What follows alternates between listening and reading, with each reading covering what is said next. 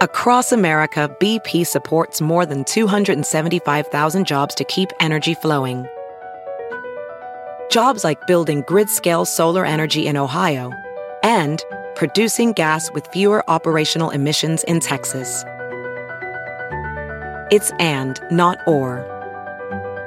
See what doing both means for energy nationwide at bp.com slash investing in America. Professional welder Shayna Ford used VR training developed by ForgeFX to hone her skills as a welder. The more time that you spend practicing it, that's what separates a good welder from a great welder. VR training can help students like Shayna repeatedly practice specific skills. Virtual reality definitely helps because the more muscle memory that you have, the smoother your weld is. Explore more stories like Shayna's at meta.com slash metaverse impact.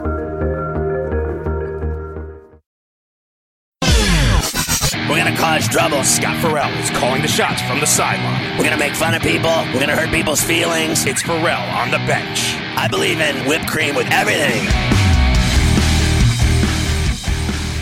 I know all that matters is the wild cards and the NFL playoffs this weekend, Saturday, Sunday, and Monday. Obviously, we're getting into it on coast to coast, left and right. But what about the draft? What about the draft in Detroit? Who's going to be the top players going around the NFL to these teams that have suffered for long enough? Caleb Williams still projected as the number one draft pick out of USC. Then it's Marvin Harrison Jr. from Ohio State. I see Drake Maye is in the top 10 as well in terms of who's going to get taken the heel quarterback, I think, did nothing this year. What did he do? Honestly, besides not playing games that matter. Jayden Daniels won the Heisman. He's going to go top 10 for sure. Odunze, the great receiver from Washington, will be top 10.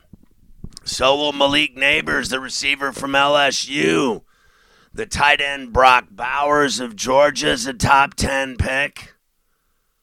Fashanu, the offensive tackle at Penn State, is an absolute monster. So is tackle Joe Alt from Notre Dame. And what about Penix, the great quarterback from Washington, playing in the Natty against the Wolverines? No one can stop him. The guy's been absolutely unbelievable. Some of the other names you're going to see flying off of that board Dallas Turner, the edge rusher from Alabama. Keon Coleman, the great receiver from Florida State. How about the white boy, Cooper DeJean from Iowa, the cornerback? When's the last time you saw that happen? Jared Verse, another rusher from Florida State. You got Florida State players coming off the board left and right. Receiver Brian Thomas Jr. from LSU is another one. Defensive tackle Johnny Newton from Illinois. Another tackle, T'Vondre Sweat of Texas. And you know J.J. McCarthy is going to get drafted. The Michigan quarterback has been fabulous. And Kool Aid McKinstry from Alabama, the corner. Obviously, it wasn't a shock to see Ron Rivera, Riverboat Ron, fired after four seasons in Washington. They didn't do anything. Remember, he went 76 and 63 at Carolina. And of course, they finished getting whacked by Dallas. And he just didn't do well. Uh, they've gone 19 and 31 with no playoff appearances. Uh, remember, they captured the East title in his first season at 7 and 9. Then they went 19 and 31. The thing that's crazy about his firing is is who they're bringing in. Bob Myers from the Warriors who stepped down in Golden State. He's been on ESPN of late. And Rick Spielman used to be with the Vikings. So Josh Harris has brought those two guys in to find the next coach and the next head of football operations in D.C. There's been a lot of rumors about Bill Belichick. Could Harris be going after the legendary Patriots coach? There's been talk that Belichick, and I'll believe it when I see it, that he's willing to give up some power and decision making uh, in New England if he were able to come to some kind of an agreement with Bob Kraft. But we'll see how that all plays out. But that's the end of the line for Riverboat Ron in our nation's capital. And bye bye, Art Smith in Atlanta. He did a terrible job with the Falcons anyway, so let's not waste a lot of time on that. They got spanked by the Saints 48 17. It sealed a 7 and 10 season. He met with Arthur Blank and Rich McKay last night after the loss, and that was the end of Smith. He went 21 and 30 in three seasons with the Falcons. The Panthers fired their GM Scott Fitterer after a 2 and 15 disastrous season. So let's just take a look at the schedule for these wild card playoff games. As far as the NFC, the Packers play at Dallas Sunday at 4:30 on Fox. The Rams play the Lions at Ford Field Sunday night at 8:15 on NBC. The Eagles play the Buccaneers Monday night at 8 o'clock on ESPN. The Niners get the bye. As for the AFC, the Steelers play the Bills Sunday at 1 o'clock. That's on CBS. The Dolphins play at Arrowhead against the Chiefs Saturday on Peacock at 8. So what does that mean? Nobody else can see it? You got to be kidding me. Browns at Texans Saturday at 4:30 on NBC. Of course, the Ravens get the bye. So, how did the Bills end up winning the East? Well, they won in Miami on Sunday night. You know, after a Week 13 bye, they were six and six and had about a 21% chance to make the playoffs and a 4% chance to win the division. But then they got down to business. They end up winning 21 14 over the Fins at Hard Rock.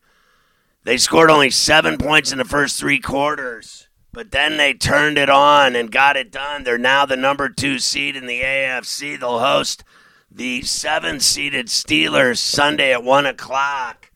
The Steelers have been given absolutely zero chance to win the game.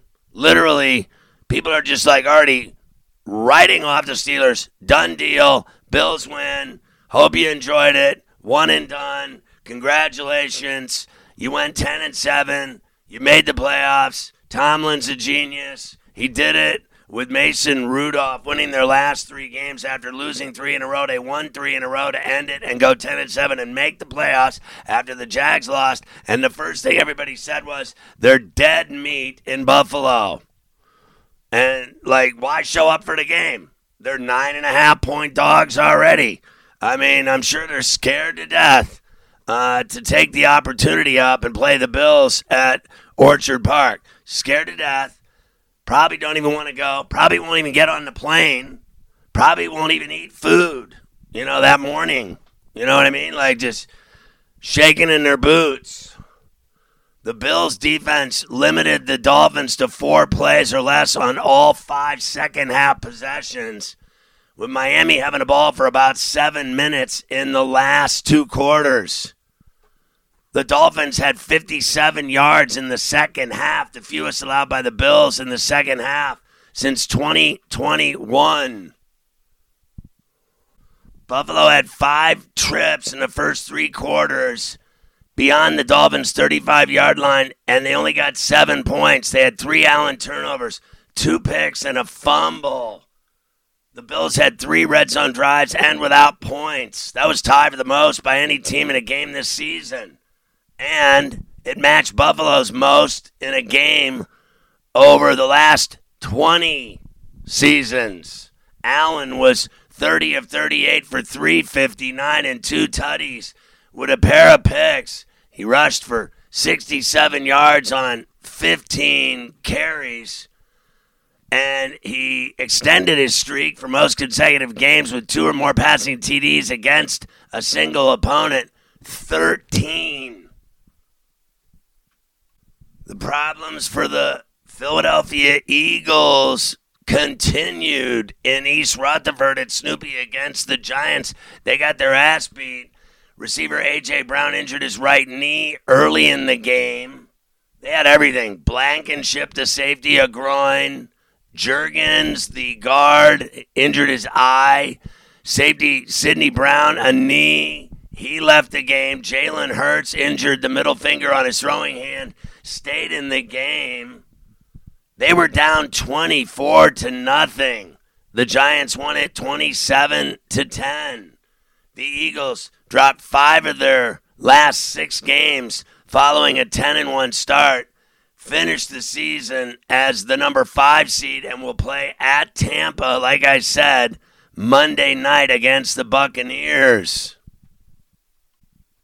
Sirianni was talking to the media after the game, and he didn't really get into all the injuries. He said he felt terrible about Sydney Brown that he got hurt, and he hopes he's going to be fine for the Bucs game he said we'll see as the week goes on. They needed a win over New York and a Dallas loss to the Commanders to get the division and a home game in the playoffs. That didn't happen. Dallas won big by 28. And Tyrod Taylor worked the Eagles over. Their D gave up 400 yards to Taylor and the 6 and 11 Giants. Sirianni knew that the performance wasn't good enough from top to bottom, but he said everybody's 0 0 going into this week. He said when you get hit in life, when you get hit in football, you got two options. You can stay down or you can get the F up. And I know this group is fighters. I know this group will get up. Of course, they decided not to dress several players Devonta Smith, D'Andre Swift, Fletcher Cox. It didn't matter. They still got spanked. He said the Eagles will do whatever they need to do to win the game Monday in Tampa. And Hurts said, I truly believe this team is more than capable of taking advantage of what's in front of us. You got to do the work and you got to do what you need to do. But all you need is a crumb. All you need is an opportunity. Bottom line is, they look like crap and they have for over six weeks. BP added more than $70 billion to the U.S. economy in 2022 by making investments from coast to coast.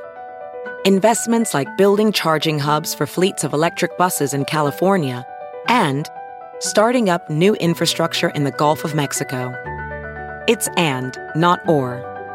See what doing both means for energy nationwide at bp.com slash investing in America. You might be right. It's simple, but something you almost never hear in politics today, with each side more concerned about scoring political points than solving problems. I'm Bill Haslam, a Republican. And I'm Phil Bredesen, a Democrat. We're former Tennessee governors, and we invite you to listen to our podcast, You Might Be Right. Join us and guests like Al Gore, Paul Ryan, Judy Woodruff, as we take on important issues facing our country. Listen and subscribe to You Might Be Right, a new podcast from the Baker School at the University of Tennessee.